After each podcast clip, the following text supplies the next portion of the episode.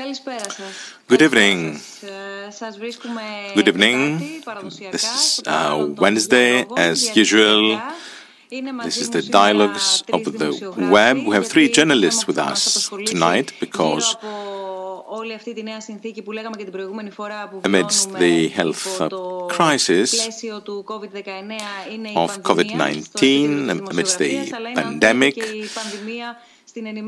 uh, the main subject today is journalism and information. Before I present our journalists, let me say that the discussion will be very interesting because we all depend on so many sources of information these times. There's so much that we do not know. There's so much happening around concerning the coronavirus. The implications are so widespread. So, the more we stay at home, those who stay at home, that is, and who are not obliged to be out there working, try to get as much information as possible in order to better understand and forecast the day after. Well, the day after is next week, as we know for Greece at least, as this is the first phase of the easing of restrictions. Let me remind you how you can get in touch with us. Those who attend over the Greek channel or the international channel, dialogues are broadcast for the 29th time since we started. We broadcast all over the world, so welcome from wherever you may joining today. So I hope you are online. Dialogues.snf.org. This is our URL. You can listen to either Greek or English. And of course, we are broadcasting through our Facebook channel on Facebook. Questions, you can use our platform snf.org slash dialogues or you can uh, connect with our profiles on uh, Twitter, Instagram, and uh, Facebook, of course. SNF Dialogues at dialogues snf.org. Ioanna Soufleri is with us tonight. Thank you very much, Ioanna, for being with us. Doctor of Molecular Biology, Chief Editor of To Vima Science. This is important. This is a very interesting feature of today's uh, debate. The value of a journalist who is also a specialist, especially on such an important and specialized subject such as COVID 19. So, this is uh, a specialized journalist. This is what we need. We need to heed the advice of experts. So, before we transmit any information, let's first try to understand what we, are, we hear so that we can uh, forward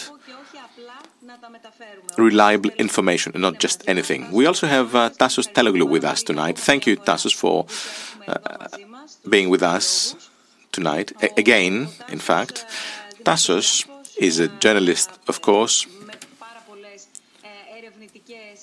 an investigative journalist, long history in investigative journalism.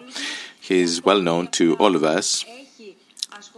But once again, he went deep into the subject. He has carried out a lot of research in the pandemic. Tassos, I know you have spent so many hours in hospitals, you have talked to specialists and medical doctors, etc. And uh, if I may borrow one of your phrases, you have uh, been becoming a specialist to some extent after talking to specialists all this time. You had to carry out research with international organizations, bibliography, etc. What is important here is judgment. Judgment in reading and understanding information. We need to understand who is the real specialist, who is the real expert. This is vital when it comes to health crisis because even headlines sometimes um, are wrong. And then we also have Thanasis Troboukis with us. Thank you very much, Thanasis, project manager of iMEdD Lab. we'll go, we're going to discuss data, the importance of data, and, and especially specialized data. Data that the layman or the laywoman like me do not understand as isolated data. But data analysis is here to help us so that we convert all this to knowledge.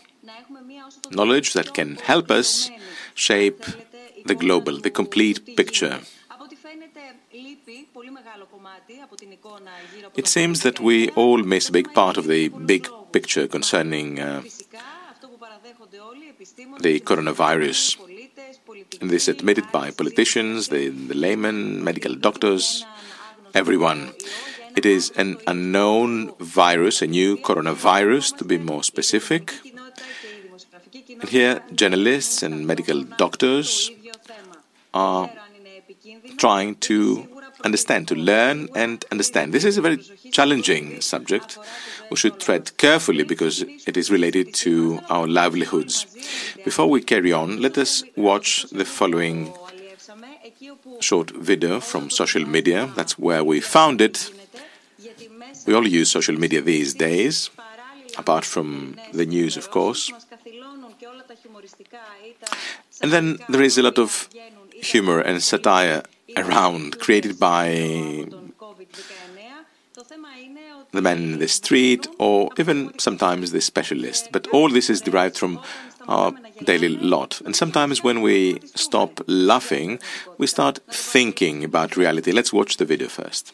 Yeah, I really don't understand why everybody isn't following the same rules right now. They're very clear. So let's take a minute and let's go over them again. First, you must not leave the house for any reason unless, of course, you have a reason, and then you may leave the house. All stores are closed except those that are open. And all stores must close unless, of course, they need to stay open. This virus is deadly, but don't be afraid of it. It can only kill people who are vulnerable and also those who are not vulnerable. We should stay locked down until the virus stops infecting people. And it will only stop infecting people if enough of us get infected that we build immunity. So it is very important that we get infected and also do not get infected. You should not go to the doctor's office or the hospital unless you have to go there unless, of course, you are too sick to go there. This virus has no effect on children except for those children in which it affects. The virus remains active on different surfaces for two hours, or four hours, or six hours, but in most cases it's days and not hours, and it needs a damp environment, or a cold environment that is warm and dry in the air unless the air is plastic. Schools are closed, so you need to homeschool your children unless you can send them to school because you are not home. If you are at home, you can school your children using various portals and online classrooms unless you have poor internet, more than one child, only one computer, or you are working from home. Masks are useless at protecting you against the virus but you still need to wear one because it can save lives. And in some cases, it may even be mandatory, but also maybe not.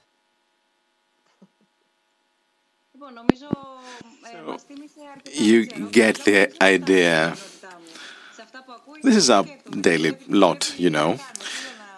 And these are the dilemmas. What should we do? What should we not do? What is your first comment? What is your take on all this?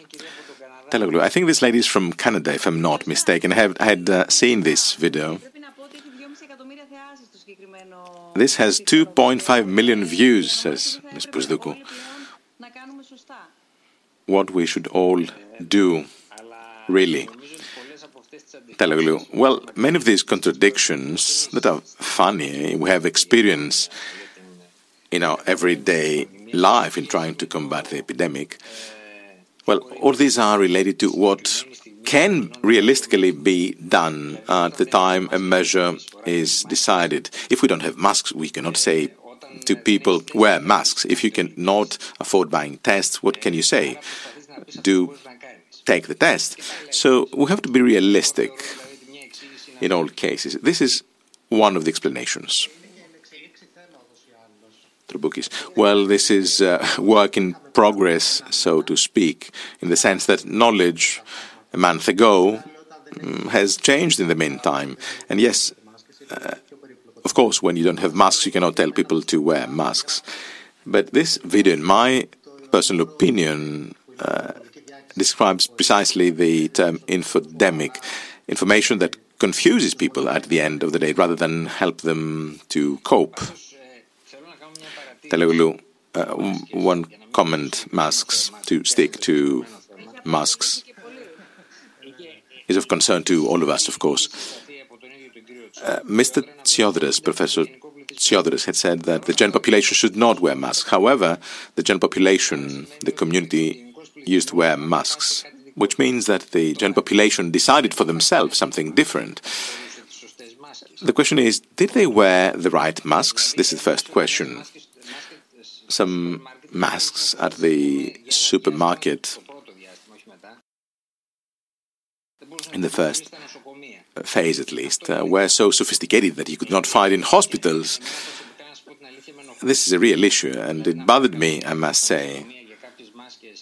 The medical staff did not have sophisticated masks, and uh, because these masks had been bought by the man in, in the street to wear in the supermarket.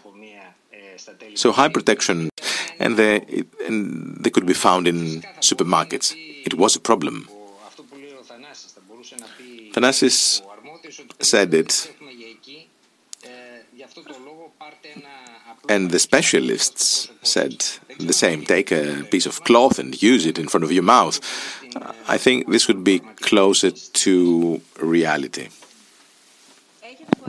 Have you ever worn a mask? And uh, I'm talking about uh, protection measures, be they masks, gloves, uh, antiseptics, uh, to the extent that one can find these alcohol based uh, hand sanitizers. So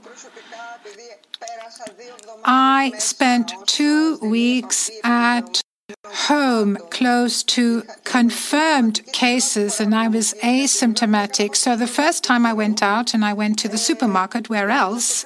And I must say that uh, I set uh, the alarm clock at six uh, and I went to the supermarket at seven, believing that everything was clean and sanitized. And I didn't wear a mask then because uh, I knew that I could not transmit the virus. So you wear the mask if you are pre-symptomatic or asymptomatic. What I'd like to say about masks is that I have the impression that people wear them to protect themselves and they make things worse because they wear them. I remember this lady in the supermarket and she was touching the mask all the time. She was actually touching it. And it's difficult to get used to wearing the mask. It makes you feel uncomfortable. And if you wear glasses, uh, your glasses uh, get misty and you can't see. And it would have been better if this lady hadn't worn the mask at all. Mr. Tsiodras says, and he said it today, is that there will be instructions that will come out soon and we will know how to wear the masks and how to use the mask. Well, I think that this is very important. And it's worse to wear it incorrectly and not know how to wear it it properly. The same goes for gloves. The same goes for gloves. People wear gloves and then you see them touching their hair and their face, and this is totally wrong. When you wear a mask and a glove, you sometimes have the feeling, and this is a wrong feeling, that you're protected, whereas you're not really protected. But uh, we have this deluge of information. We're being bombarded with all this information. So people get confused at times.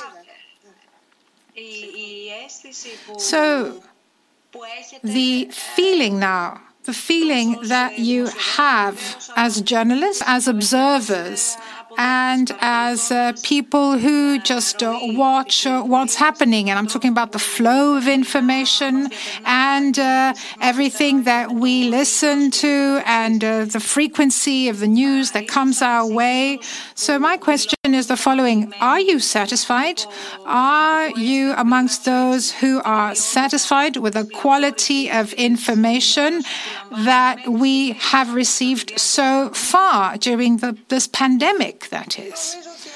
Well, I think that it all depends on the source of your information, on where you source the information from. And I am not out there like Tassos, for example. He's a soldier. He goes out and does the reporting and he has to find all this information. So I might not be the best person to answer this question. Now, sources of information. We, uh, as scientists, uh, read scientific journals and everything is available online as well, uh, these scientific journals. As far as SARS and COVID 19 is concerned, everything is transparent. It's open access. You don't need to have subscriptions. You don't need to be a subscriber. So you have free access to these scientific journals. I'm really happy to be able to have access to all this, whereas in the past, this was not the case. I am not a subscriber to all these scientific journals. That's one thing. But maybe Tassos and Thanasis have a different view on the flow of information in the midst of the pandemic. Tassos. Um, well, the pandemic is the entire globe. There is no national source of information, and this is a good thing because you switch on your computer and you hear Drosten in Berlin. Drosten is uh, the counterpart of Tsiodras in Germany, and he had a podcast every day on uh, the uh, radio of Germany. It's the national radio station, but now he only does it uh, a couple of times a week, not every day. He got tired. And there he described what happened in the previous days, but he also showed lots of papers and he explained how to read these papers. And that was very interesting because I found this fascinating. For example, read uh, in Lancet uh, an article from people in Hong Kong. And if you're lucky, you can write them an email because everybody's online and they might even be able to answer right away because everybody's online. That's a good thing. So you might be lucky in that sense now that we have this transition, if you like, because we're in transition, our editor in chief in special uh, reporter Janine Luludi to Professor Cowling in Hong Kong, who wrote one of the best uh, papers on this transition from lockdown to the day after. And Cowling answered, and we were quite fortunate. And he actually was able to offer us an interview, a half hour interview. Well, under normal circumstances, this would not have been possible. And it's good for us uh, to uh, stop only thinking about Europe, Europe thinking about us. a couple of months ago, they didn't know anything about masks. They didn't know anything about gloves. Uh, in Europe, this all came from the East because it was, uh, they had dealt with MERS and SARS, uh, so they had experience on such matters a lot of things regarding prevention uh, or non uh, pharmaceutical uh, way of dealing with things. For example, quarantines. Uh, in Europe, we'd forgotten about quarantine, but uh, in Hong Kong, uh, they actually make you go to one place first and then you can actually go to your apartment after they have actually isolated you or put you in quarantine. And we know what a lot of people have copied what Korea does and the um, uh, Germans actually uh, copied the Koreans, and uh, there was one German expert who did test center drive-ins. This is something that was copied by the Europeans from the East. So you have to look at the non-European aspect in order to learn more, not just look at what's being done in Europe. Now, in relation to the information we receive, a couple of days ago, I saw that our mortality rate in Greece is 5.7%, whereas generally speaking, we've done well. This means that we have a problem with the denominator i.e., our denominator, since we have comparatively few deaths, uh, fewer deaths than elsewhere, this means that the real cases, uh, the real cases are underreported, as we would say in English. Meaning, we don't know how many people have been infected, how many people got infected with the virus. And this has to do with the diagnosis, meaning our diagnosis is not that great. It's not done at regular intervals. Well, excuse me for barging in, Ioanna Soufleri says. I don't think this is the right word. It's not that they're not done regularly, they're done systematically around uh, uh, people who actually have been infected and their contacts, people who come into contact with them. Sorry to, when I say irregular, let me just cite an example, an example that I know personally. In the private labs where they did the tests, the positives, the positive cases, i.e., those who were found to be infected, were reported. The negative ones were not reported. They were not sent to the National Health Organization known as the OV in the Excel sheet. Well, you may say this doesn't have to do with the number of cases that have been reported, but it actually gives you a wrong, if you like, picture because you don't know how many totally tests were done in total, how many came out positive and how many came out negative. So you know number of samples, but you don't know number of people, number of individuals. So we know how many samples have been tested, over 70,000 in total, but we don't know how many people have been screened, meaning how many people uh, these uh, samples were taken from.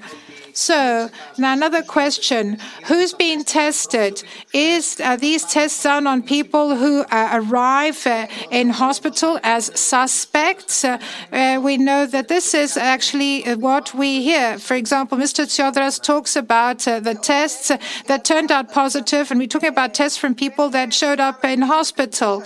Now, when you said irregular if uh, we actually extrapolate the number of tests uh, to the general population, we know that uh, Greece is not doing so well. But if we extrapolate the tests to the number of close contacts, our country is quite high because what we try to do, and it's a matter of common sense, I cannot actually test everybody I would like to test. And let me say that this was not just something that uh, we only saw in Greece, for example. There were no reagents in other countries. For example, we saw that this was a huge problem elsewhere, not just in Greece. So they decided in Greece to check uh, the close contacts uh, to people who have been confirmed as coronavirus positive. And I think that uh, we see that R0 dropped. And this is one of the reasons. When I say R R0, I mean transmissibility. So I'd like to say that those who were more at risk were those that were tested. That's the important thing. Thanasis Troboukis, I believe that close contacts, uh, well, they were not all tested. Uh, uh, they were placed in quarantine. I think that's the case. And the fact that we don't know how many have been tested in total, well, that is an issue. That is true. Well, Tasso Teloglou says there are two phases. I know this because I've seen certain cases uh, which I sent to the authorities, so to speak. There are two phases. First phase, the AOD, the National Health Organization, was on its own. And when you hear AOD, the National Health Organization, you're thinking of something big. No, it's only 20 people. They're the ones that do all the work. So, there, Ioanna is quite right even though they were trying to do the tracing, well, it wasn't enough. They couldn't do enough. And then we had uh, uh, service, civil protection. There, there were more uh, officials, 110 people. So the pool of people who could do the tracing grew significantly. And we saw that it coincided uh, with uh, a time shift of two weeks, one or two weeks. Suddenly, at home, this changed. And they started testing. Let me just cite an example. They actually, there was a, a ship called Venizelos, and everybody on board uh, was uh, taken away. And uh, there was somebody at the airport uh, who actually came from Ischgl. That's the ski resort in Austria. And from there, uh, we saw that the virus spread uh, rapidly. He was a driver, and he was on a bus, for example, with people coming back from Austria. In the beginning, he was not tested because that was the first phase. But uh, later on, uh, we saw that five days later, everybody coming to Venizelos airport, well, they were tested or they were taken to two hotels uh, uh and there they were tested. Uh, so you have to see what happened when, because I agree with Thanasis till uh, the large quarantine starting on the 22nd of March. Well, prior to that, this wasn't the case, meaning uh, 15th of March, this wasn't the case. Uh, but on the 22nd onwards, everybody coming to the airport uh, was tested. What is important here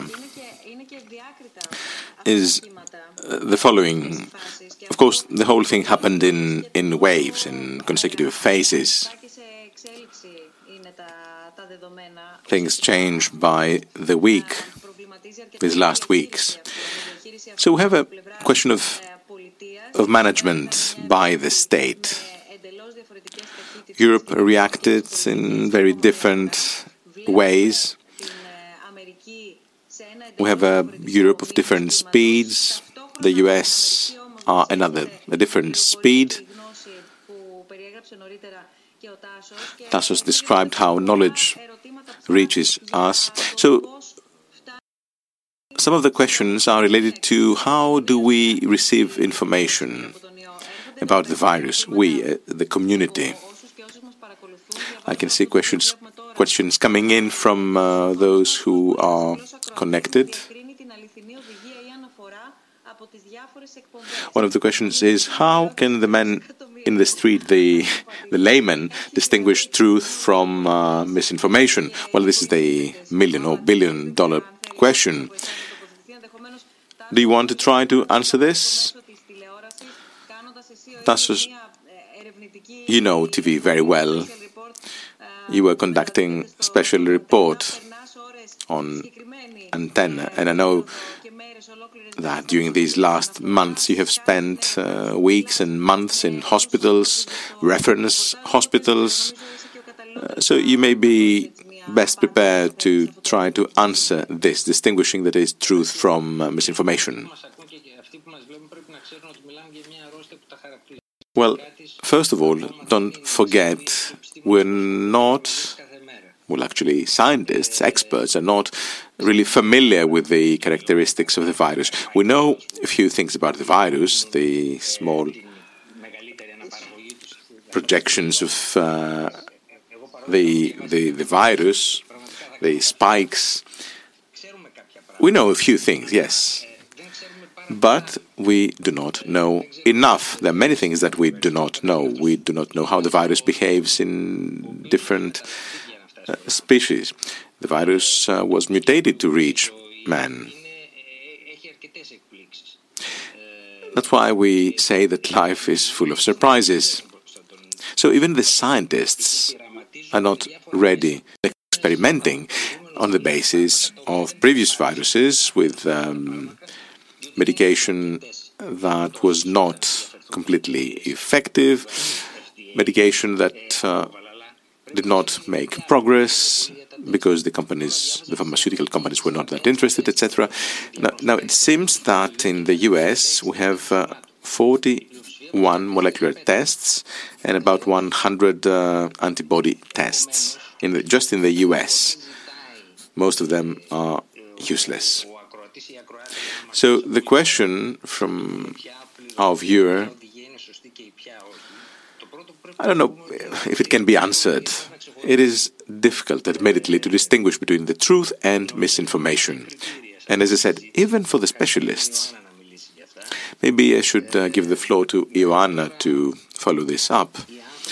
But, you know, those who were treated effectively were cured for a series of reasons that might be hereditary, maybe there was no underlying disease, etc., etc. Or they went to the hospital earlier than others. They took the right care at the right time.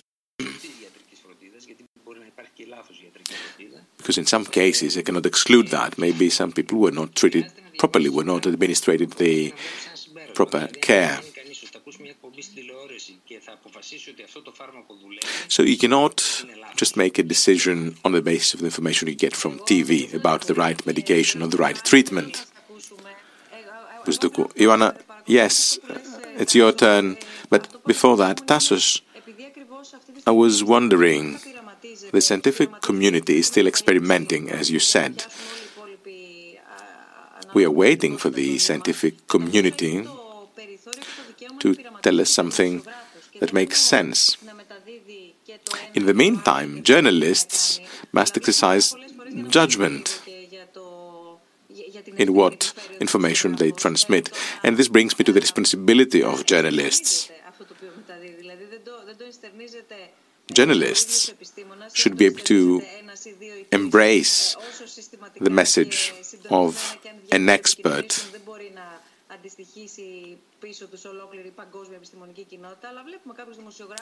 There are journalists who then embrace the message and identify with uh, this or that uh, view, and they try to disseminate. And it's uh, not good that they don't have the slightest doubt about what they broadcast. I don't know if you agree with with that. Soufleri, well, this is about the code of conduct of journalists. Well, at this point in time, there is a difficulty indeed, and let me open a parenthesis here. What you've just said about journalists identifying with uh, view A or B, this is up to the journalist. Sometimes I get angry with political uh, editors, you know, because they're really with view A or B uh, in a, in a fanatical way. But this is a different cup of tea. Now, there are some certainties today, even today, but there are many uncertainties. Everything is work in progress. We keep learning by the day. So, my general comment on the virus would be this. We know much more today than what we knew in January, beginning of January. What we still do not know is this, and this is what I would like to know. How can the virus cheat the immune system, if you will? We know how it opens up our cells, how it multiplies, etc. We know these uh, stages, and of course, each stage can be a target for medication. However, the problem is that our immune system does not react to the desired degree, and this is, in my opinion, the problem. I'm saying this because a number of patients uh, with not so many symptoms, without serious symptoms, have a minimum number of antibodies. So the fact that the antibodies are there, it seems, is not enough. And suddenly the virus is in our lungs. We experience thrombosis and we die. So if I were to decide about the therapeutic target, uh, this is where I, I would target research at this point in time. Troboukis. What you're describing is great knowledge, but do you happen to read nonsense in the press concerning the infection? Do you believe that uh, the quality of information is adequate in Greece, at least? Soufleri, uh, I don't know, excuse my ignorance, but I don't have the time to read everything. Anna said, you know, I wake up in the morning and I follow Johns Hopkins, etc., the number of uh, deaths, etc., and then I continue with international and Greek media. What I can say is that the colleagues at the ministry are very good in uh, transmitting the position of the ministry. But concerning Greek media, I don't know, and I'm not a Facebook person. colleagues and friends will tell me about some conspiracy theories, etc., but I don't have the time to deal with that. Then I'm sorry to interrupt you on uh, what Ioanna was just discussing. We have more questions. Let's see, what do people think about the quality of information? Where do they seek information? What are their sources? In these last uh, one and a half or two months, since COVID 19 became a real issue in Greece. There has been some research that started a few days before the official lockdown in Greece by the Aristotle University.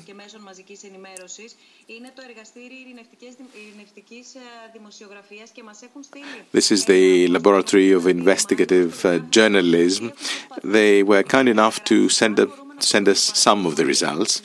Could, could we please see the, the results of this research? Because this involves people, the, the man in the street. Let's watch this. Η έρευνα πραγματοποιήθηκε από το Εργαστήριο Ειρηνευτικής Δημοσιογραφίας, Τμήμα Δημοσιογραφίας και ΜΜΕ του Αριστοτελείου Πανεπιστημίου Θεσσαλονίκης και την Erax Analytics. Από τον καθηγητή κύριο Φράγκο Νικολόπουλο, αναπληρωτή καθηγητή κύριο Παναγιώτου, ερευνητές κύριος Νικέζης, κυρία Μπάλιου, κυρία Μάρκου και από την Erax Analytics τον κύριο Λαλάτση και την κυρία Μαραντίδου.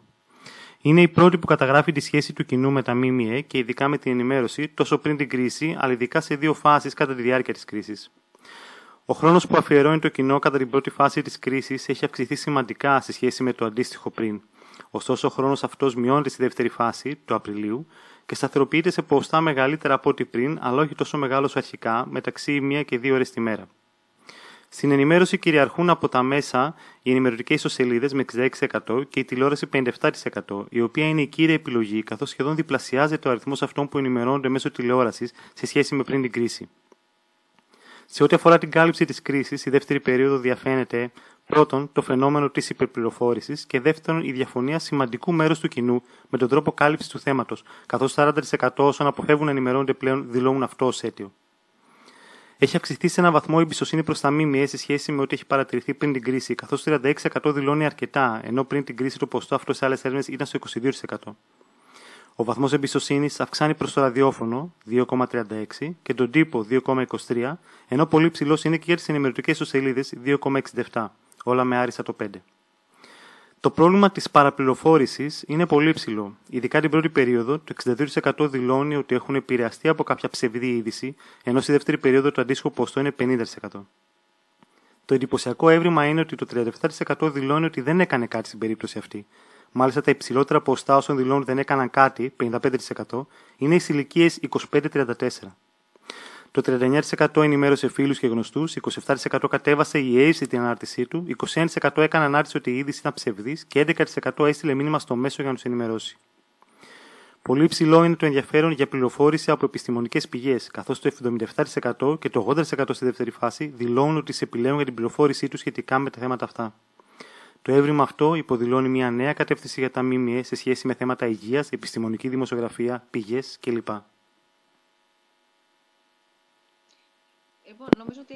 So I think that a lot of interesting things were mentioned. I'd like to dwell on a couple, but uh, Ioanna described a few things, uh, all right. But Tassos, uh, we're talking about our everyday lives now. Uh, what is the first thing you do in the morning?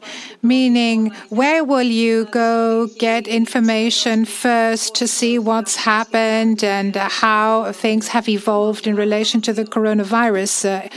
Not just in Greece, but globally. Depends on the phase. In the first weeks of March, for example, I used to phone all the directors of clinics.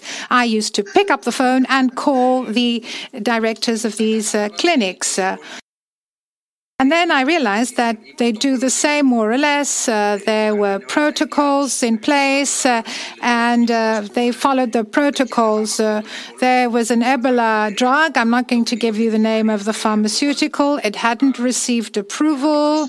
And in order for you to use this against the coronavirus, your patient had to be in intensive care in the ICU. This was a necessary precondition in order for you to get uh, onto the platform and get approval from the US.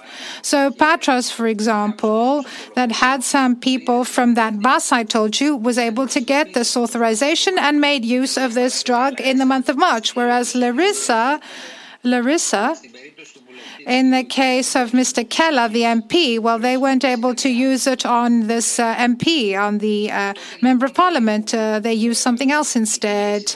So those were the sources back then.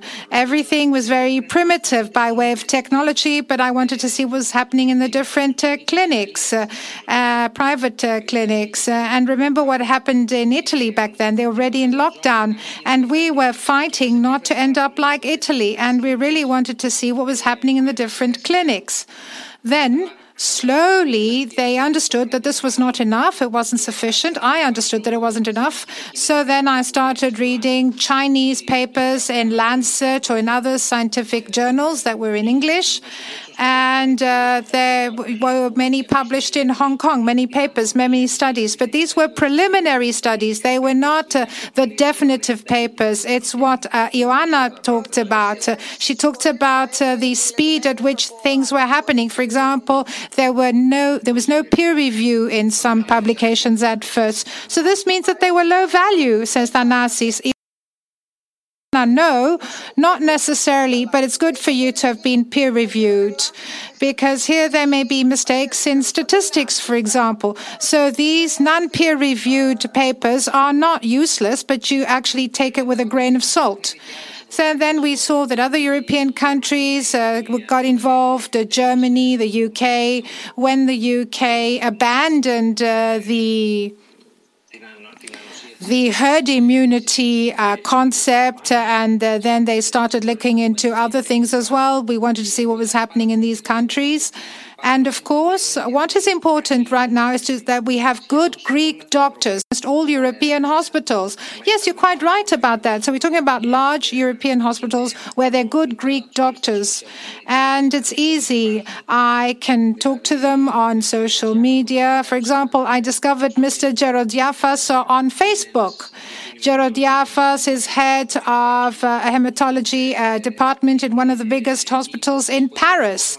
And uh, there was also this problem with the um, youngsters in London. And I called actually a lady working in the NHS, and she actually was head of a pediatric department. And she told me quickly what happened with a particular child or adolescent. So the world has become very small. You get the information okay, fine. But if you don't have the specialized knowledge, how can you evaluate? How can you assess that piece of information? So it's exactly what uh, we see in this uh, question. Is there a deficit of journalists able to understand and to uh, transmit uh, scientific uh, content? Uh, because we know that sometimes you have to be able to interpret the scientific data. Well, I think Ioanna is the only person who could answer that question. This is why we decided to invite Ioanna today, and uh, we're lucky to have her with us. So, any journalists watching us, I'd like to say that science journalism, which has become a trend, a fad abroad, and here we see that slowly have started making some tentative steps. And these are journalists out of their own volition, out of their own will, to try and see what this uh, scientific journalism is all about. So here we understand why it's important for newsrooms to have journalists who understand and who can properly interpret the scientific data. Ioanna, you're one of the few, if not the only cases of people who are competent. Akis Galgadas, He's a physicist. He works in Vima Science. And we also have uh, Panos Tsiboukis. Uh, he is a biologist and he works for Vima Sciences. And now he's being trained on journalism in uh, France. Uh, he's studying science journalism. And Theodora Tsioli, who doesn't, uh, who's in Vima Science and who doesn't have a scientific background, she has learned from experience. She's worked a lot and she has gained experience on the job training, so to speak. So this has to do with the different schools of journalism as well. In Japan, you can't graduate from a school of journalism if you haven't uh, uh, passed uh, your uh, biology class and your chemistry class. So you have to have these uh, uh, skills. So I think uh, that you need to have a solid uh, basis in mathematics and physics. It helps you generally in life. I'm not saying that everybody should become a biologist, and I'm not saying that all biologists should be end up becoming journalists. But I believe that uh, for me, this was a great help. And it's also a decision by the media. Uh, sorry to interrupt you, Anna says Thanasis. There are medical correspondents who know a lot about science. Uh, but uh, when uh, the uh, media uh, medium talks about politics more than science, this is an issue by itself, on its own. I don't know, but I believe that sometimes it is the press that sometimes doesn't want to focus on scientific reporting. They talk more about the policy of health. And this is why we have uh, correspondents uh, who actually do a lot of reporting on the Ministry of Health. Uh, sometimes they manage, sometimes they don't. Uh, but I think that we have uh, moved in leaps and bounds. There have been great advances in that field in Greece. I came back to Greece after uh, Andreas Papandreou uh, spent a long time in Onasion, the cardiosurgery hospital, says Ioanna Soufleri, and I felt that correspondents uh, who actually were outside Onasio, outside the ward where Andreas Papandreou was being hospitalized, well, I believe that they actually were half ignorant and stubborn. And uh, when I heard them actually uh, report, I got angry because uh, they were acting as if they knew everything. They were smart Alex. Uh, but uh, things have changed. I've seen a great improvement since then, a great improvement in reporting medical news. And uh, this type of journalism, not just politics. Anna Kynthia Bousdoukou. I just want to add to what you all said. Sorry, Ioanna, sorry to interrupt. I go back to the study we looked at, and this has got to do with what Thanasis mentioned uh, previously and what you, Ioanna, said. We know there is a need, a need for specialization, specialized knowledge, not just general knowledge. So journalists need to have specialized knowledge. And you said there has been improvement on that front, which means that uh, uh, the uh, journalist uh, world has understood that there is a need for that. Uh, but the question is uh, whether the sector, whether the media, uh, whether the press will do something about it and will take action. So here we see that uh, things are pretty bad. We have this new reality. We have the pandemic. We're in the midst of a pandemic. But now an opportunity is being given. Why? Because people are again turning towards the media. A lot of people had turned their back on the press. There was a lack of trust. And this was terrible. And this is generally very dangerous when it comes to having a democracy. So we see that uh, the people are again going towards uh, the media and the press. There's also a change of role models in society in general. You see young children, for example, sitting to watch TV and Mr. Tsiodras at six o'clock when he makes his announcement about the coronavirus. Uh, this is something you wouldn't have seen prior to the pandemic. So we see that people want facts. They want facts and figures. They wake up in the morning and uh, they uh, see what uh, John Hopkins has announced. But we know that uh, young children actually copy what their parents do. People tend to be mimics. Uh, young people do what their parents do. That's true. Now, about the study that was actually published recently, there's a problem there, says Tassos Teloglou.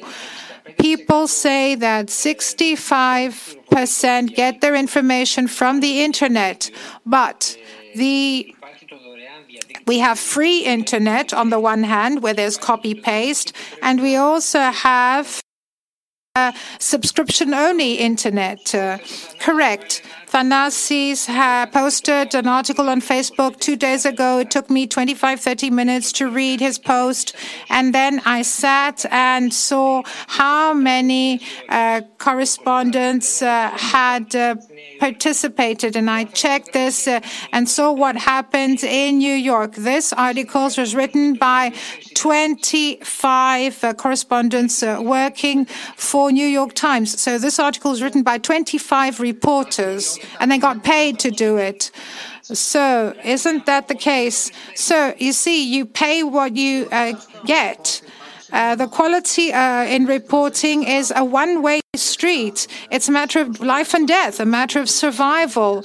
It doesn't only have to do with how we handled the pandemic. I think quality journalism is the only way forward. There's no other way. And in Greece, given the financial difficulties uh, the uh, press is facing, I'm talking about newspapers and about TV channels as well.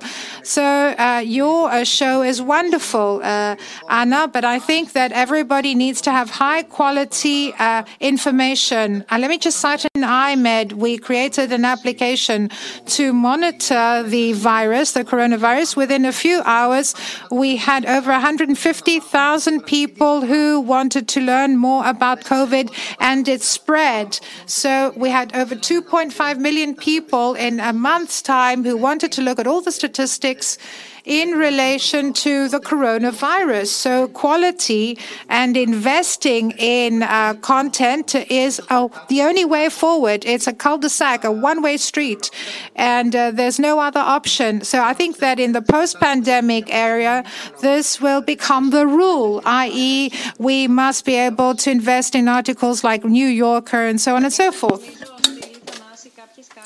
Thanasis, you've sent a few cards on the spread of the virus and the recordings that iMEdD has carried out. As the first non-profit journalist organization, well, you are a network of journalists, not just another media. Can we see the map? Let's start with the map of Greece. And see the most recent data. Yes, this is the application iMEdD built at lab.imed.com .org, sorry, slash COVID-19. This is the geographical spread of deaths per prefecture. Mr. Chondras announced 2,576 cases plus 10, one more death. Uh, up to 139 total in Greece. In the world, we have more than 3 million cases and more than 219,000 deaths. The application also shows in an automated way, but in a quality way, uh, statistical analysis. You will see all the data available in Greece by clicking on statistics, you can compare the course of Greece compared to other countries. You can follow the state of play and the progress over time. This is very interesting now. It will be interesting also in the future because we're now close to the end of the first phase, but there will be several other phases. People are interested. This is my conclusion, and this is reflected in the interest of the in the, the interest of people in the application, which has been embedded in various apps and uh, media.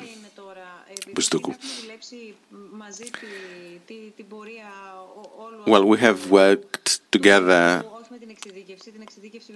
on this material. Of course, the, the real work has been done by the lab of I statisticians and the analysts. But what I mean is that we need more effective statistics analysis in general. in Greece and elsewhere. So, but for those who believe in data and their analysis, one could say that amidst the pandemic, amidst the crisis, where things change by the minute or the hour, we could give some simple, essential instructions to people in order to appease them. To help them adopt a more composed approach. What I'm saying is that uh, if we give even more information, maybe we achieve the opposite result. And this is what I also hear from the expert. Soufleri, I totally disagree. No, no, I totally disagree. Teloglou. No, no, more analytical data will not lead to panic. No, no. Let me give you an example. The ICU units were occupied uh, up to 41% only. I think 41 was the maximum, okay? We had uh, started discussing this before the crisis. Thanasis is, is right. The number of people, of patients in the ICUs was very important. There, of course, there are statistical issues. What happens to people who are removed from the ICU and then are reintegrated in the ICU? Thanasis. Well, the, the best indicator is the number of people in the ICUs. I mean that the same patient may have been counted twice. Some people were transferred to the from the ICU to the ward and back.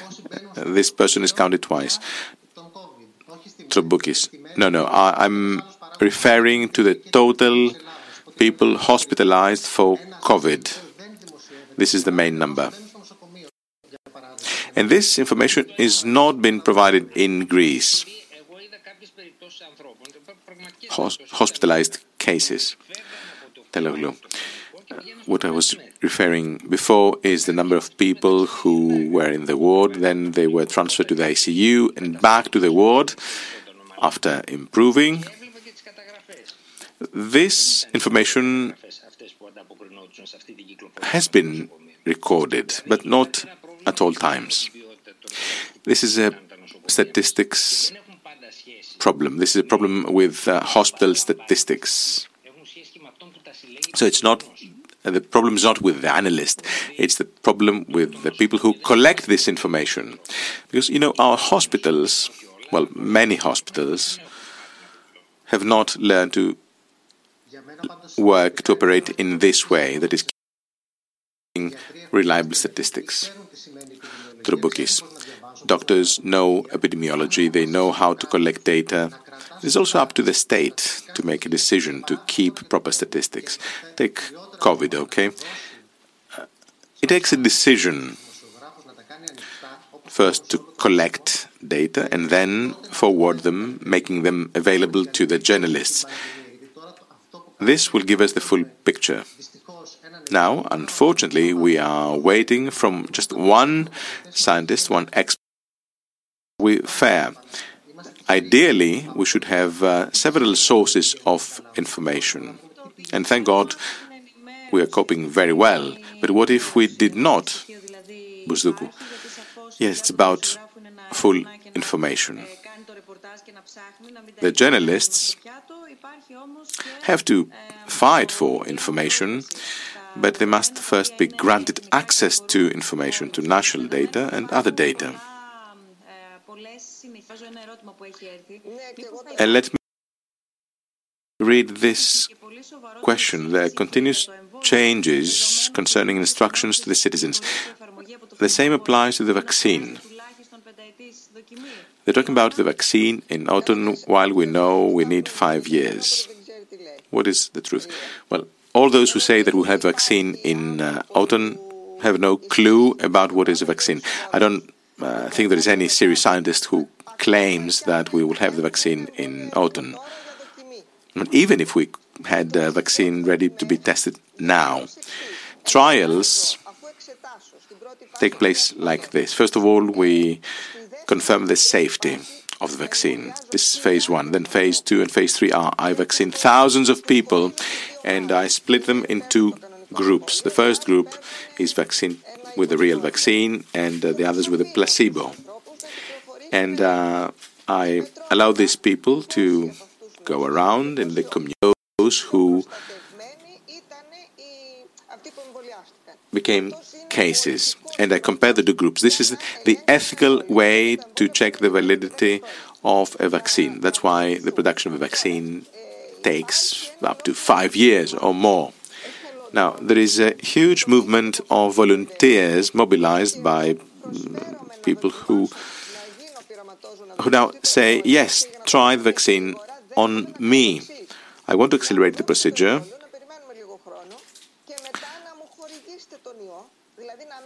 Yes, please do vaccinate me, and then I'm ready to contract the virus to check whether uh, the vaccine is effective. Well, I don't know if this movement will survive.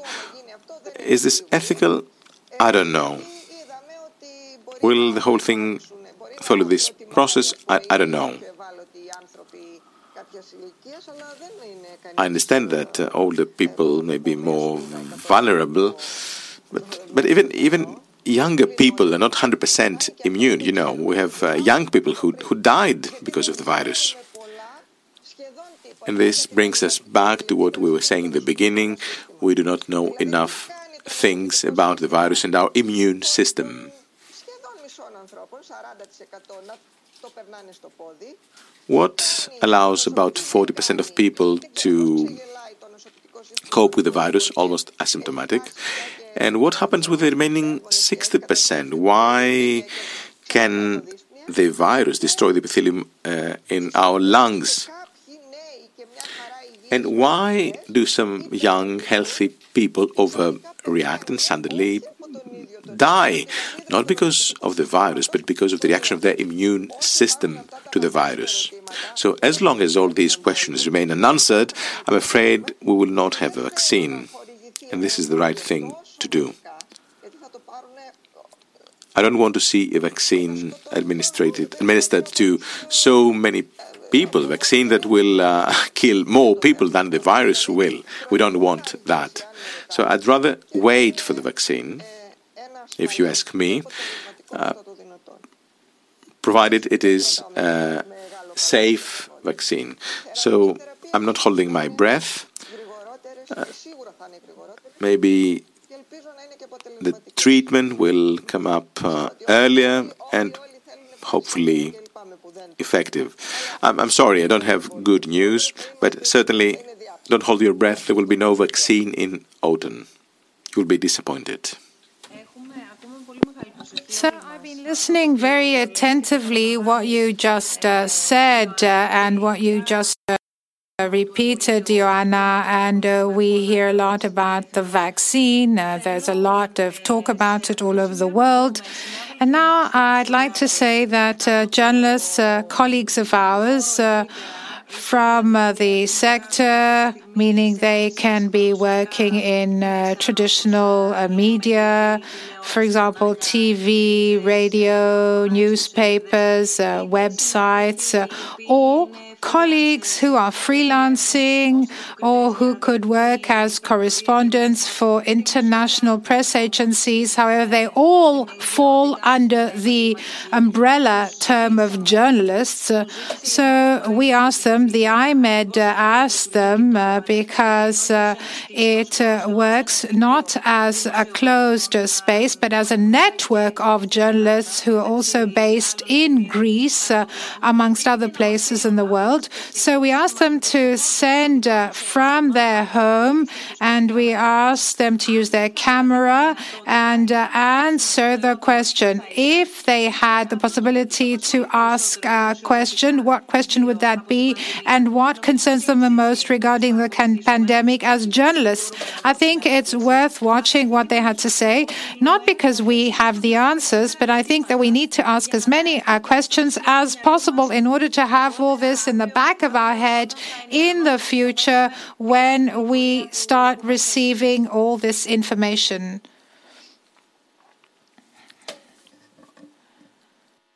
Για την πανδημία μαθαίνουμε βήμα-βήμα την πορεία των επιστημονικών ευρημάτων. δεν έχει απαντηθεί το βασικό ερώτημα. Πώς ξεκίνησε και πότε θα τελειώσει; Γιατί χρειάστηκαν τόσο σκληρά μέτρα στην καθημερινότητά μας και ένα παγκόσμιο lockdown στην οικονομία, προκειμένου να αντιμετωπιστεί αυτή η ασθένεια, με αποτέλεσμα να μένει χώρος να αναπτύσσονται θεωρίες συνωμοσίας ακόμη και σε mainstream media. Κατά πόσο υπάρχουν ε, μέθοδοι εποπτείας τέτοιοι, ώστε να μπορέσουν να προβλέψουν ε, την επόμενη πανδημία και έτσι να αντιμετωπιστεί πιο άμεσα πριν εξαπλωθεί; Πόσο θα διαρκέσει και ποιο θα είναι το κόστος για όλο αυτό; Τι πρέπει να θυσιάσουμε για να συνεχίσουμε να ζούμε; Πότε ξανανοίγει και ποιος; Τα μαγαζιά και ποιου μεγέθους; Τα σχολεία, τα εστιατόρια, τα θέατρα; Και με τον τουρισμό τι γίνεται. Τι χάθηκε. Η κυβέρνηση λέει ότι χρειάζονται ένα εκατομμύριο τεστ ώστε να βγούμε στην επόμενη μέρα χωρίς μέτρα. Όμως δεν έχει απαντηθεί πώς θα αποκτηθούν αυτά και κυρίως σε τι χρονικό διάστημα. Κατά πόσο πρέπει να χρησιμοποιούμε μάσκες και γάντια ή όχι. Πώς η αποχή από διαγνωστικές εξετάσεις καθώς και ο περιορισμός της ροής ασθενών από τα νοσοκομεία θα επηρεάσει την πορεία της υγείας ανθρώπων που αντιμετωπίζουν άλλα χρόνια προβλήματα. Ποιες είναι οι ψυχολογικές επιπτώσεις της πανδημίας σε παιδιά, εφήβους και οικογένειες χωρίς κανένα δίκτυο ασφαλείας; Ποιος υποπτεύει, με τι κριτήρια και σε πόσο χρονικό διάστημα θα δοθούν οι δωρεές στο Εθνικό Σύστημα Υγείας; Σίγουρα υπάρχει θολό τοπίο σε ό,τι έχει να κάνει με τα πρωτόκολλα του ΠΟΗ. Φάνηκε να είναι αγκυλωμένο σε αυτά. Γιατί δεν αξιολόγησε έγκαιρα τον κίνδυνο της τεράστιας διασποράς στην Ευρώπη, προτείνοντας άμεσα κλείσιμο των συνόρων pandemic has been very much predicted, yet most governments seemed to be totally unprepared when it came. How come? I think journalists should scrutinize the policies that have prevented this preparedness. Προσωπικά δεδομένα, ελευθερίες, δικαιώματα και ασφάλεια. Τι διακυβεύεται και τι θα είναι διαφορετικό στη μετά τον κορονοϊό εποχή. Λόγω του COVID-19, πολλές κυβερνήσεις εφαρμόζουν νόμους που παραβιάζουν τα ανθρώπινα και πολιτικά δικαιώματα Μετά το τέλος της πανδημίας αυτοί οι νόμοι θα διατηρηθούν και κατά πόσο θα επηρεάσουν το επίπεδο της δημοκρατίας σε παγκόσμια κλίμακα. Τι προηγούμενο δημιουργεί η επιλογή του κοινωνικού καλού versus των ατομικών ελευθεριών; Κατά πόσο η πανδημία του κορονοϊού θα επηρεάσει το Green Deal και τις προσπάθειες να δομηθούν οι ευρωπαϊκές οικονομίες στις αρχές της πράσινης ανάπτυξης; Δηλαδή, θα πάμε πιο γρήγορα σε βιώσιμες οικονομίες ή όλο αυτό θα επηρεάσει αρνητικά το πέρασμα στην πράσινη ανάπτυξη; Uh, first of all, let me thank all the colleagues uh, who responded to our invitation. This was an idea that was rather spontaneous, uh, meaning with the dialogues team, we were looking at various issues uh, that uh, we would like to look into uh, more carefully now at this time of the coronavirus pandemic, and we know that we now only work on an online environment. So we met with the iMEdD uh, uh, people. So we are together, but we're also separate, and we know that iMEdD is uh, an organization that we have uh, established. We're a journalistic team with uh, working uh, thanks to an exclusive donation by the Stavros Niarchos Foundation.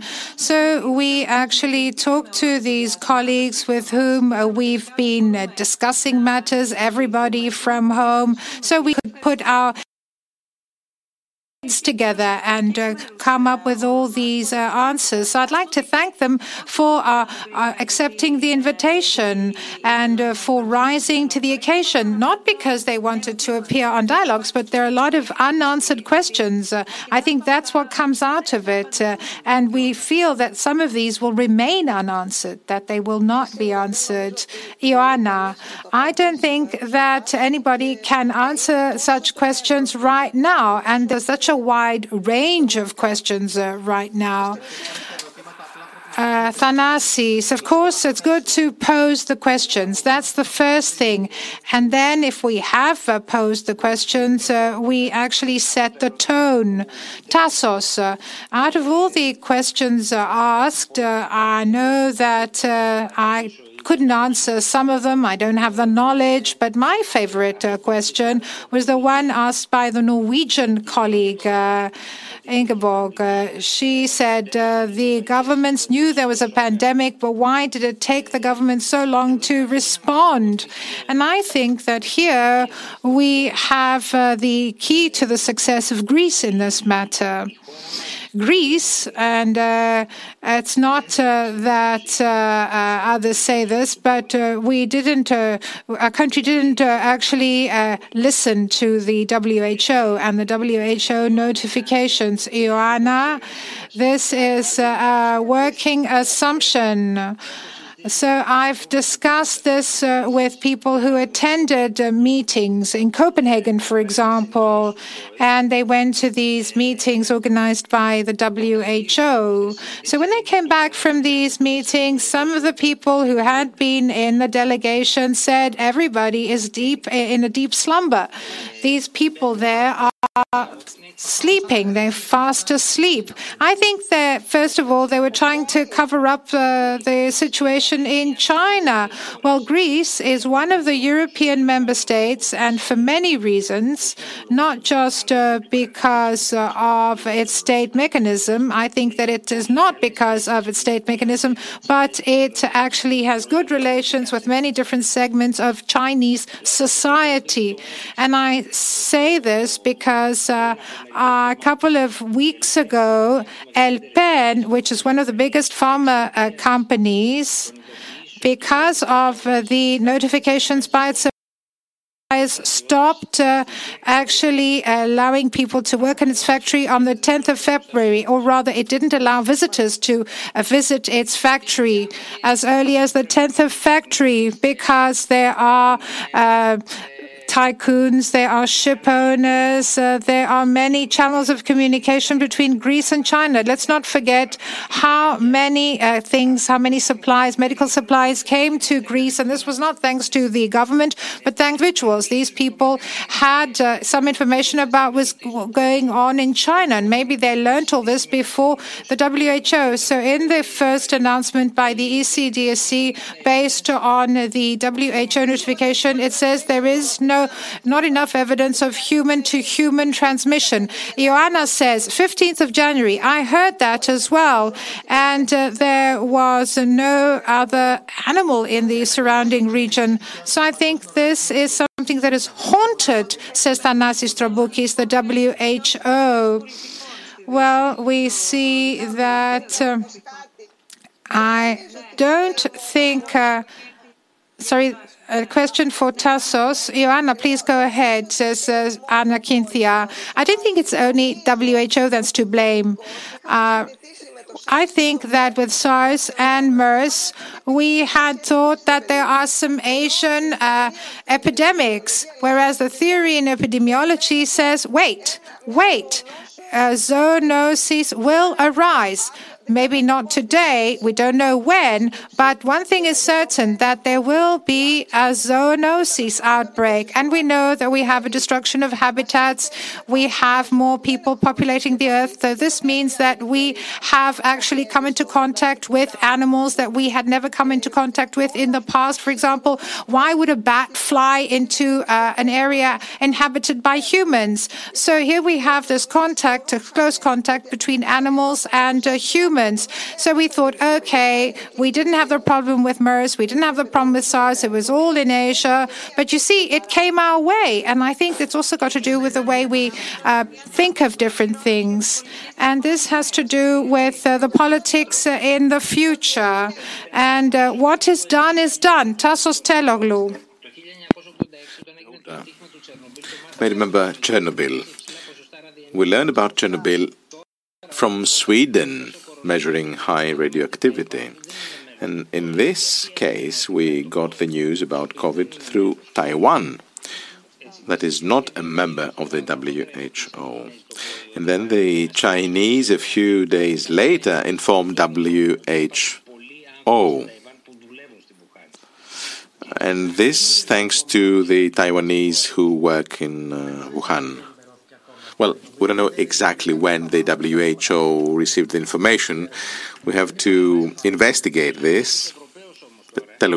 Well, Europeans, the, the Europeans did not take the whole thing seriously in the beginning.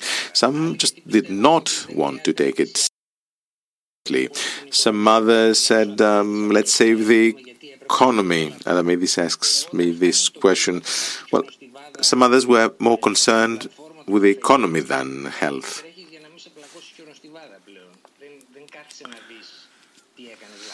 Well, sometimes it's simply too late. And for the Europeans, at the end of the day, it was too late. That's why we had so many deaths.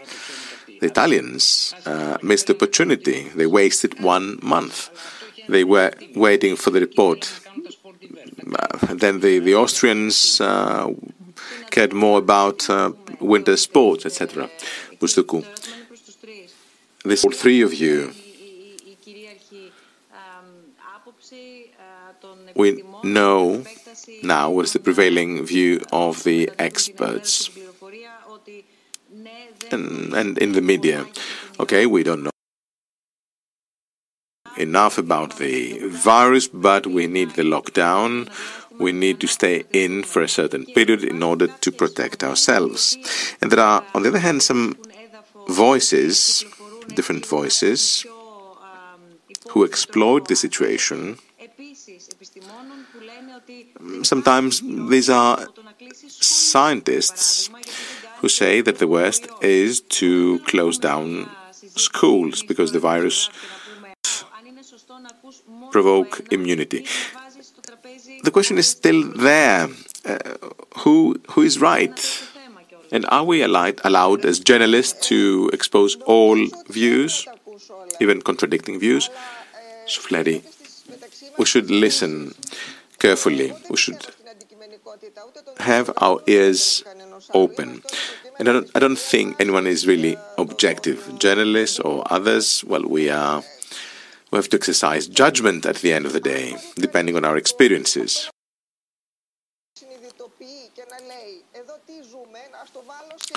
So let's start from scratch. Let's try to rationalize what are we going through. This is a global experiment that will offer a huge amount of data for the future. This experiment cannot be guided without proper knowledge. I mean, it would be unthinkable to open schools because we have no better with the schools open. What would we see? The grandchildren uh, hugging uh, the granny or the grandfather, etc., what, where would that lead to? We could not allow this. So, damage control or allowing the least evil was the approach that we opted for at the end of the day. Are we heading to herd immunity with a gradual opening of the, of the economy now? What does that mean?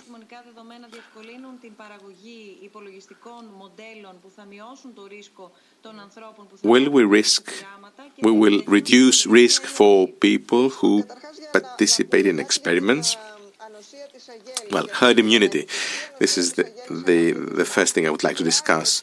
In order to achieve herd immunity, we need 65 to 70 percent of the population to have antibodies in their bodies, and that these can annihilate the virus. We need quality antibodies, that is. And this cannot be achieved in a month or one month and a half. This is excluded.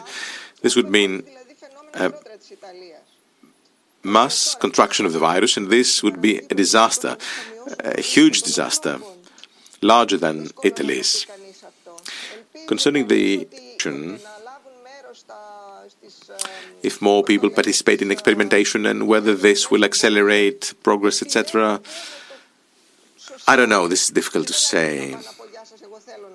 We have select the volunteers, first of all, carefully. The volunteers are pre-selected. And this brings us to another question. What are the selection criteria of these volunteers? Georgios Barbastathis is an MIT engineer. He works on models using neural models that are trained. Well, models are trained with all the knowledge and the information and the data that you feed them with. So you cannot expect everything from models. You have to feed the models for models to produce knowledge. Yes, uh, yes, we need data. We must feed models with data. Troboukis, this is the number one question here. All political decisions made all over the world are based on such mathematical casting models, uh, machine learning, etc., etc. All governments, including the Greek one, must make public the models they use. This is of extreme urgency. Who uses what model so that other scientists can scrutinize them and improve them? And then we will be able to prove to the layman that the decisions made but decisions based on knowledge. So this is the number one issue, not just for me. All journalists realize the importance of making models publicly available to everyone. This is a question of transparency. Uh, and the same goes with the management of the economy. Yes, that was my next question. This is the other facet of the coin. Teloglou, uh, that was a question to me if I believe EOD data, the data provided by the National Health Organization. I said something about underreporting. I raised this with a ministry official uh, a month ago. I, I told him you cannot have 4% mortality have lower mortality. So there is a problem with the denominator, which is the population that uh, the population of cases.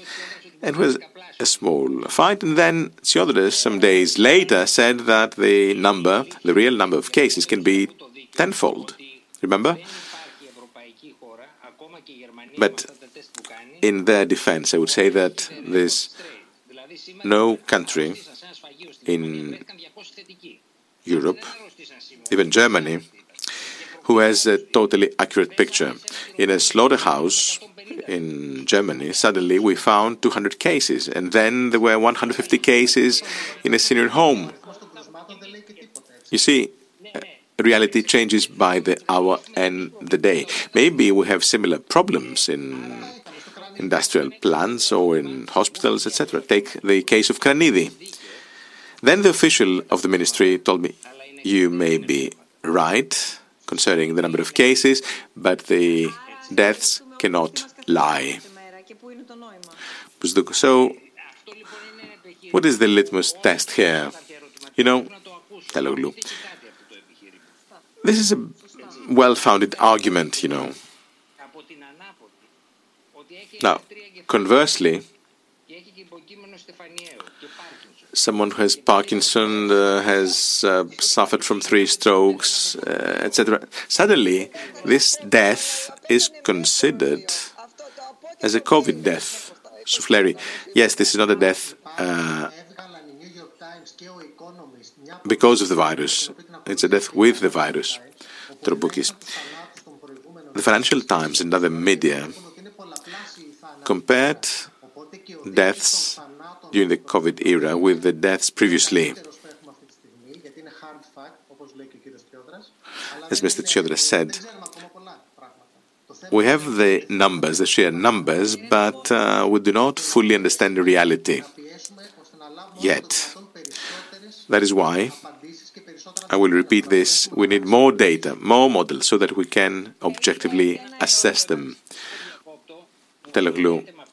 Sorry to interrupt. Concerning tests, ah, the question is about tests, says Ms. Bousdoukou. Let me ask the question and then you can answer.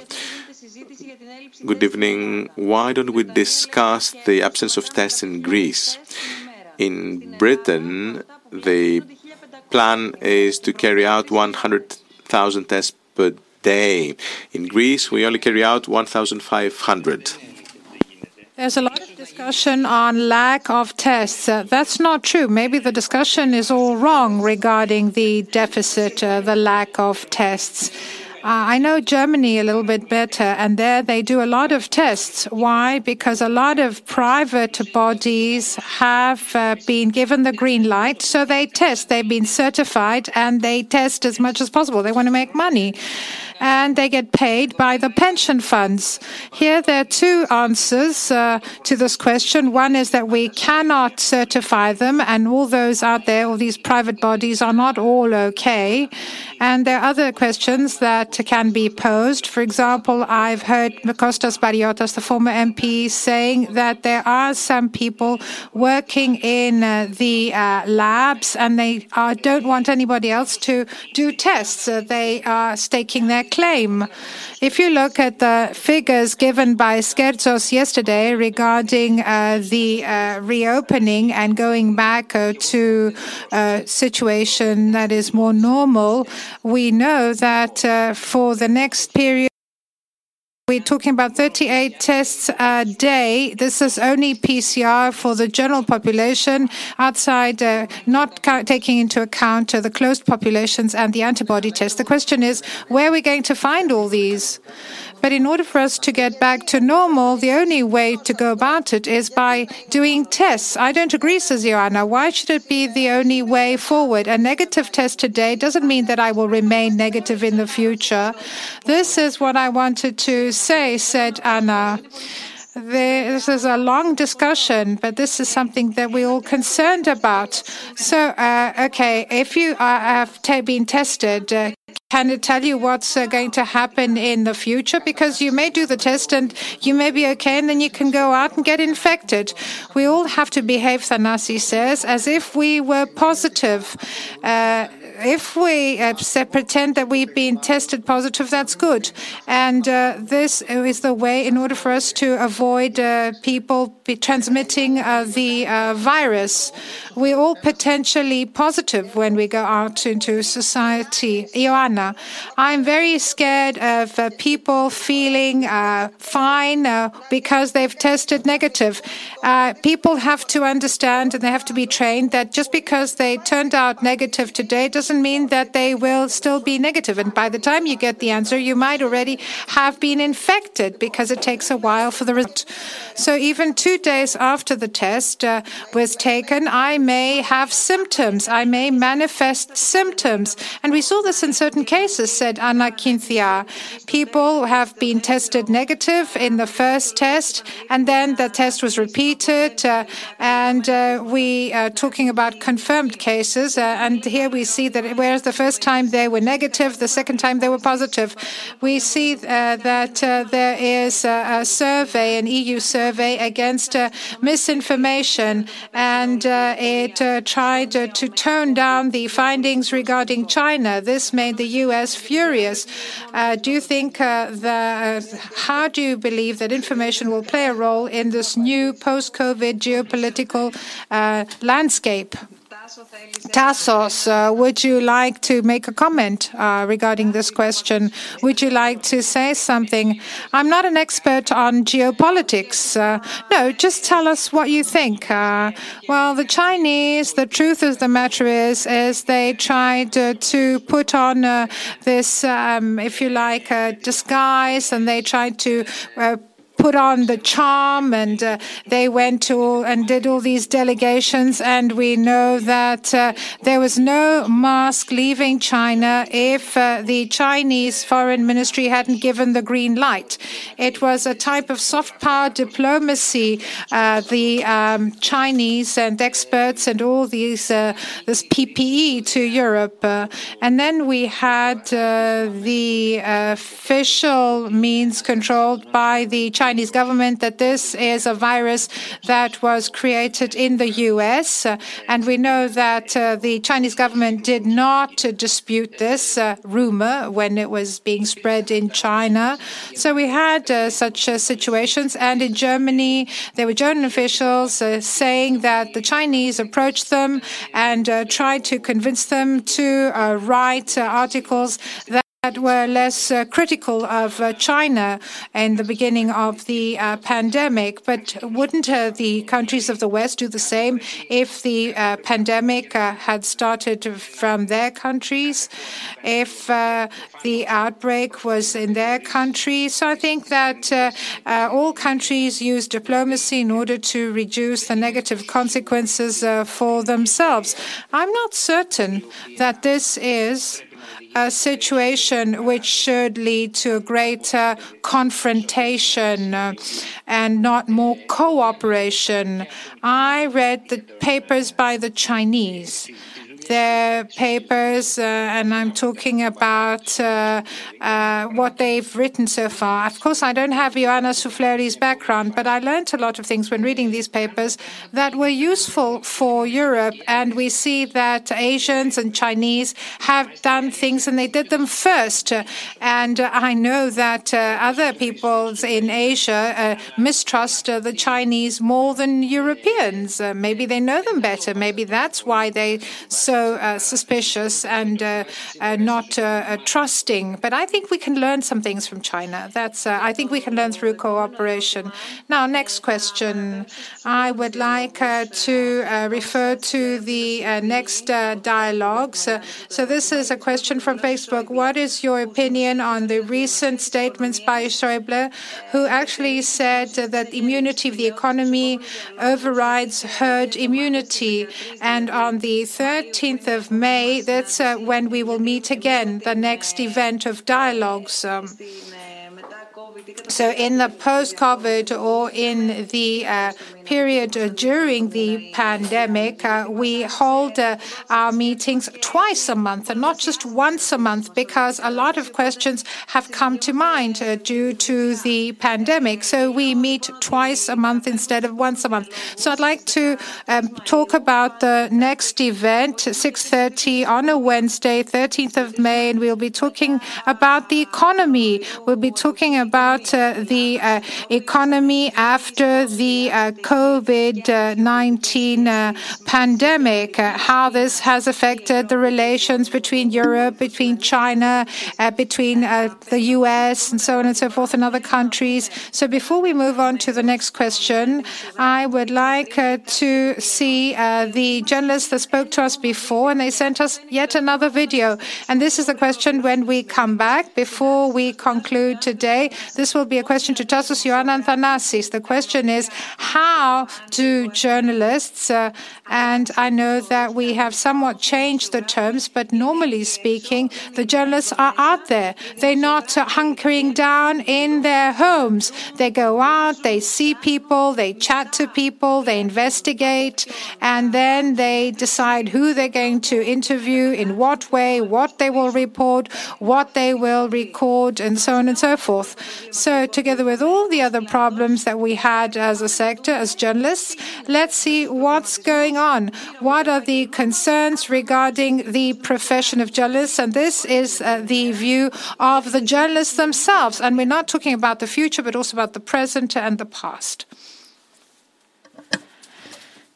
Σε μια περίοδο που η ανάγκη για έγκαιρη και έγκυρη ενημέρωση είναι πιο μεγάλη από ποτέ, Ακούμε για εκπεριτροπής εργασία, για αναστολές συμβάσεων σε συναδέλφους δημοσιογράφους και τεχνικούς που εργάζονται στα μέσα μαζικής ενημέρωσης, ενώ το εργασιακό μέλλον όλων μας είναι αβέβαιο μετά την καραντίνα. Ένα μεγάλο ερωτηματικό επίσης τίθεται και για το μέλλον των εφημερίδων, όπου η κυκλοφορία τους έχει καταποντιστεί εξαιτίας της ύπαρξης των περιοριστικών μέτρων και το μεγάλο στίχημα είναι αν θα υπάρχει επόμενη μέρα για αυτές. Ποιοι και πώς θα επιβιώσουν δεδομένου πως η ποιοτική δημοσιογραφία κοστίζει.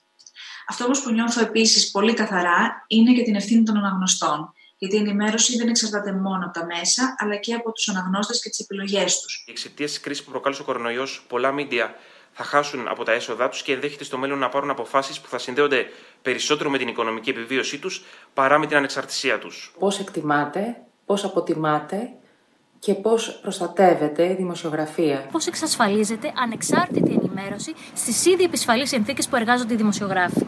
Ως ρεπόρτερ και άνθρωπο του πεδίου, αυτό που με ανησυχεί είναι το να γίνει η δημοσιογραφία ακόμα πιο αγκιστρωμένη στο γραφείο, να χάσουμε τη δυνατότητα της φυσικής επαφής με τους ανθρώπους και τις ιστορίες τους και να μην μπορούμε να αξιοποιήσουμε και τις πέντε αισθήσεις στην αφήγηση μιας ιστορίας. Μια δημοσιογραφική έρευνα δεν μπορεί να βασιστεί μόνο σε τηλεφωνικές συνεντεύξεις, Χρειάζεται επιτόπια παρατήρηση και επαφή με πηγές. Ποιο θα είναι το μέλλον της αργής δημοσιογραφίας σε ένα περιβάλλον φόβου και έντονων περιορισμών; Είναι πολύ σημαντικό ο δημοσιογράφος να εδώ στην Ελλάδα να ξαναβγεί στους δρόμους, έστω και κάτω από αυτές τις συνθήκες.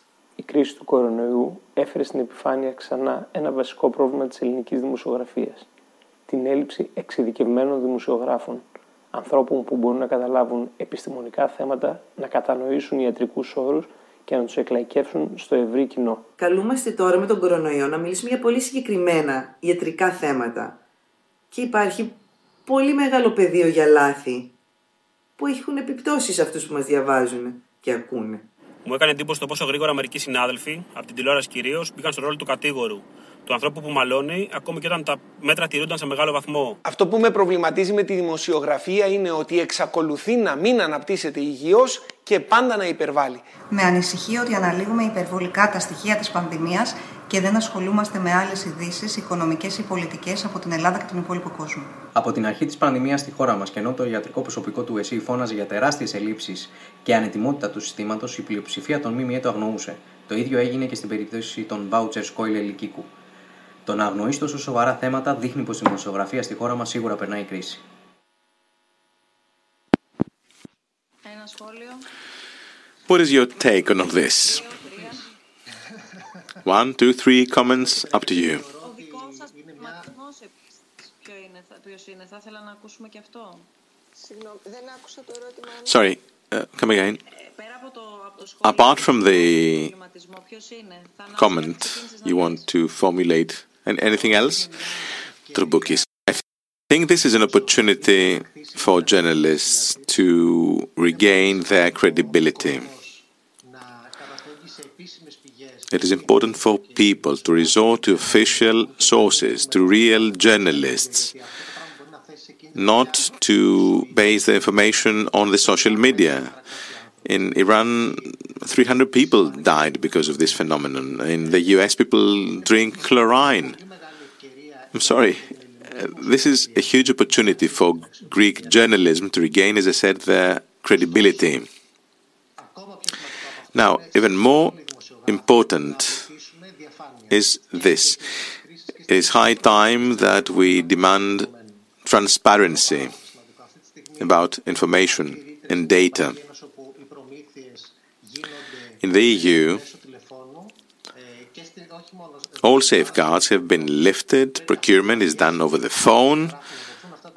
No, we need this data to be made public. It is our duty to demand transparency because coronavirus is about life or death, not just for us, for a whole generation. It is an opportunity for quality journalism to regain the forefront and funds from the state and the government should uh, support quality journalism, should support content, real quality content. Let's help journalists produce high quality content to inform people. Because quality journalism is not cheap. Soufleri, but who will be the judge here? While Thanasis was speaking, I remembered an older discussion concerning uh, funds for universities. I remember that uh, funds were divided by 10 to 10 universities without any evaluation, without any assessment. The same money went to each and every university without any quality evaluation. We need evaluation, but do we have a political system that is ready to support this enhanced position? Do we have a government that uh, will allocate resources on the basis of quality. It will be difficult, you know. Well, ideally, this should be the case, but are we ready? Is the government ready? Thanasi, I, I think, well, I'm, I'm reluctant to believe that the government and the state will do their homework. Developing a relationship of trust with our readers, this might be the solution. This might guarantee our survival in difficult periods, instead, that is, of uh, depending on the state. I don't see any help coming to the real media, to the quality media. Someone had said in the past that uh, the various sites just care about the clicks. No, we're not. We should not care about the click, but the clock. It takes time to produce quality. It takes time for someone to produce content, and it takes time for someone to read. There are better days ahead, but it won't be easy. Teloglou. Two comments. First, the colleagues who raised the questions earlier are colleagues who were in the street all these days. They never stopped being on the front line all these days. And uh, some of them, by the way, contracted the virus. So going out in the street to collect information is not easy. And many media are not aware of the real difficulties. Yes, uh, that's so true. The media, the, the management of the media, are not aware of the difficulties uh, on the front line. But there is more.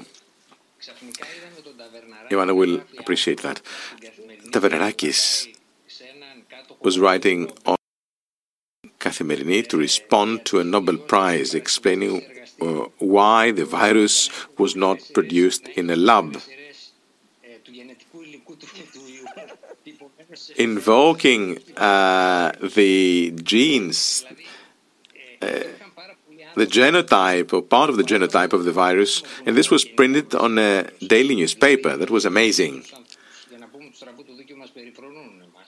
Well, most of the experts, you know, do not deal with uh, with the newspapers, with the daily newspapers. And by the way, Tavernarakis is uh, one of the best uh, genetic engineers we have in Greece. He is director at the Institute of Technology and Research in Crete. He's not just anyone.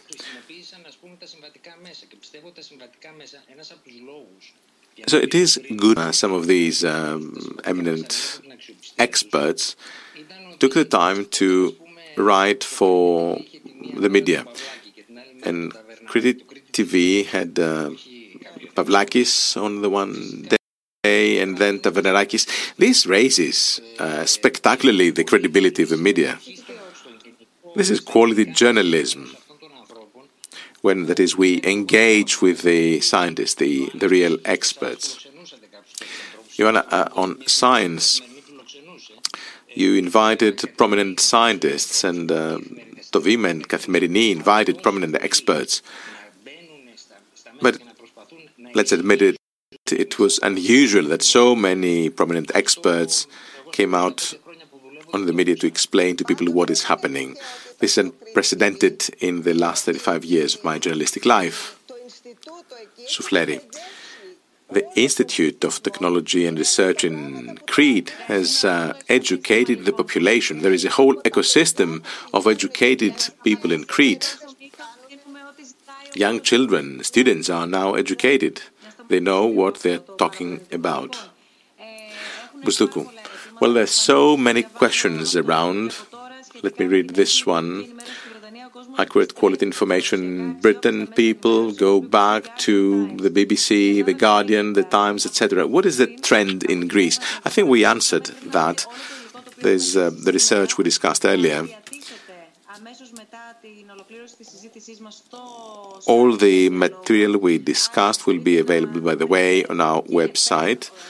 So, apart from the debate per se, you will be able to find uh, all the material we uploaded. We will make available the videos, the research, the presentations, the findings, whatever. All this will be uh, available on our website. And there's another question through Facebook why the Radio TV Council, this independent authority, did not intervene immediately to protect the citizens from uh, fake news by journalists. Fortunately, the citizens were more ready than we thought. Well, why did the Radio TV Council not intervene? Well, they only know that they are the only ones who can answer this. I don't think we, we can answer this question. We have only a few seconds. We have to wrap this up. Thanasis, as briefly as possible, please. Journalists showed self sacrifice during the pandemic for their reports on TV, newspapers, etc. That was not journalism from home, so they deserve congratulations. Kudos to our journalists. I think Reuters came out with a big thank you to journalists. Well, this is the very nature of our work at the end of the day. We're not journalists, we're not desk journalists. Now, iMEdD is very prominent in dialogues. You are journalists, and uh, today we have been discussing journalism, journalists, how they have handled the pandemic. We have been discussing what kind of pandemic this is in information terms. Let me say the following. For the time being, we are all at home, you know, but uh, it's not just us. The, the technical staff, the production company, the colleagues, the interpreters, for those who follow us in English, we are all at home for our safety. The question is that we should keep being able to ask questions, and this is what dialogues aim at.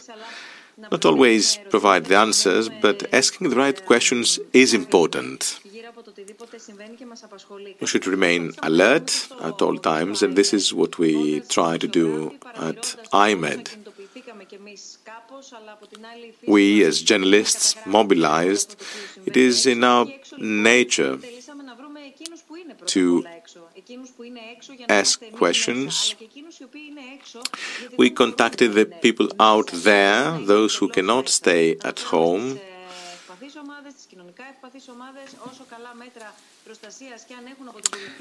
The other thing is the vulnerable groups who cannot be exposed.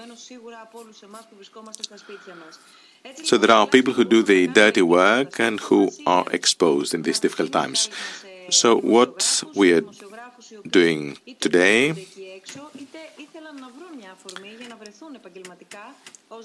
is to get in touch with as many journalists as possible, journalists, directors, photographer, etc.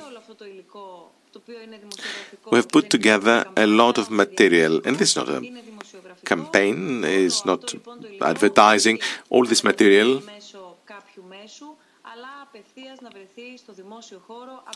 will be made available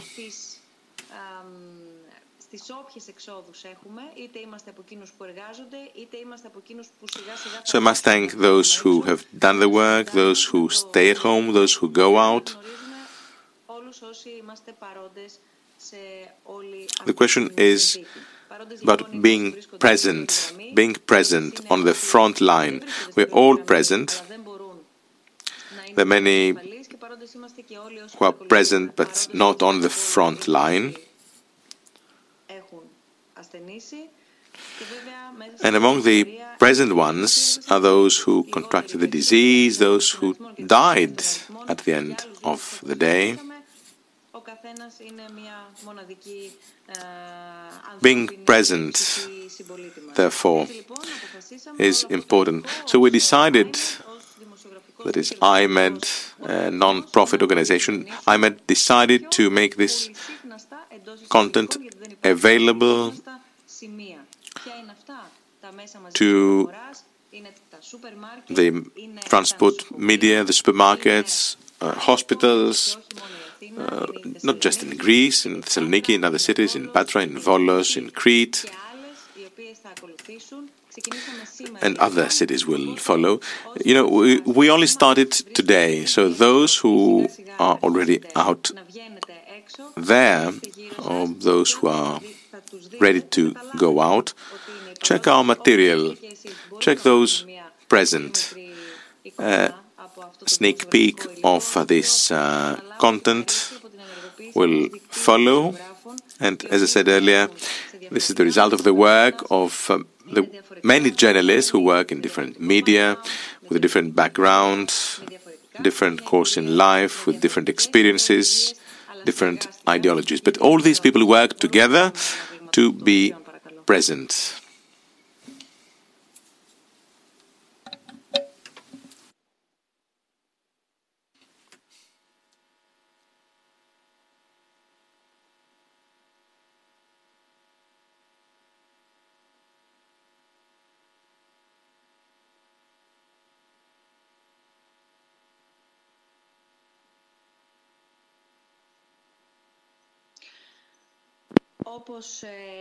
As you saw, and I'm sure that you will see them when you go out, uh, so we see that, uh, of course, we have the doctors in the hospitals. It's not just the doctors, it's also those in the kitchen, those that serve the trays to the um, people in hospital, the patients. Uh, people who clean uh, from the municipality, people who collect the garbage uh, from the municipality, people who work for delivery, because we know that there's been a lot of food delivered during the pandemic. We also have the bus drivers